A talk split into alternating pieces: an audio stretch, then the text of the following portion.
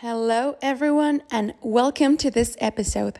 My name is Grecia, and I welcome you to this channel from Aulas Digitales from Subdirección de Formación Continua. Today, we will be talking about, hmm, rare phobias. Yes, phobias. Because who doesn't have irrational fears sometimes, right? Okay, but let's talk about the definition first. Actually, a phobia is only to be diagnosed by a doctor. This means that you have a very irrational fear, something that you cannot control towards something specific. And in most of the cases, it doesn't even represent a real harm. Though most of the people use the word phobia to describe something that they fear. Example, oh, I have arachnophobia, meaning fear of spiders. Maybe it is, you know, maybe they do have a phobia, something diagnosed. Or maybe not, maybe it's just fear and maybe a little bit of anxiety. But today we're gonna review some of the rarest phobias that there exist. First one, nomophobia.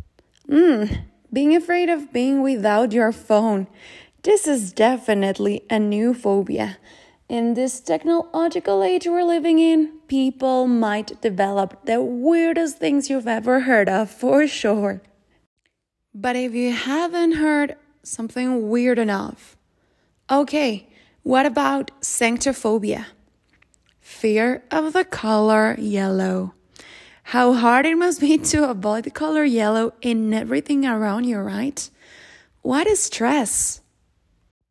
Now, tell me, please, what do you think about plutophobia? This is the fear of money. Apparently, not many people share the dream of being millionaires. People with this phobia sabotage their careers to avoid making money and escape the pressure and responsibility that comes with it.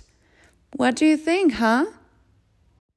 Now we have chaetophobia, fear of hair. No way, imagine that. Well, it turns out that traumas of hair loss or bad haircuts may be one of the causes for this rare phobia. Then we have one that can be tricky socially deipnophobia, fear of dining with others. Seemingly, they don't enjoy conversing while eating or being seen eating. I hope that those who have this phobia aren't suffering that much. Okay, and the latest one is maybe a phobia that you weren't expecting.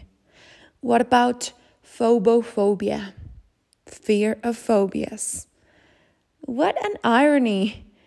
But in the end, how can you not be afraid of such irrational things? I suppose everyone is shocked as I am.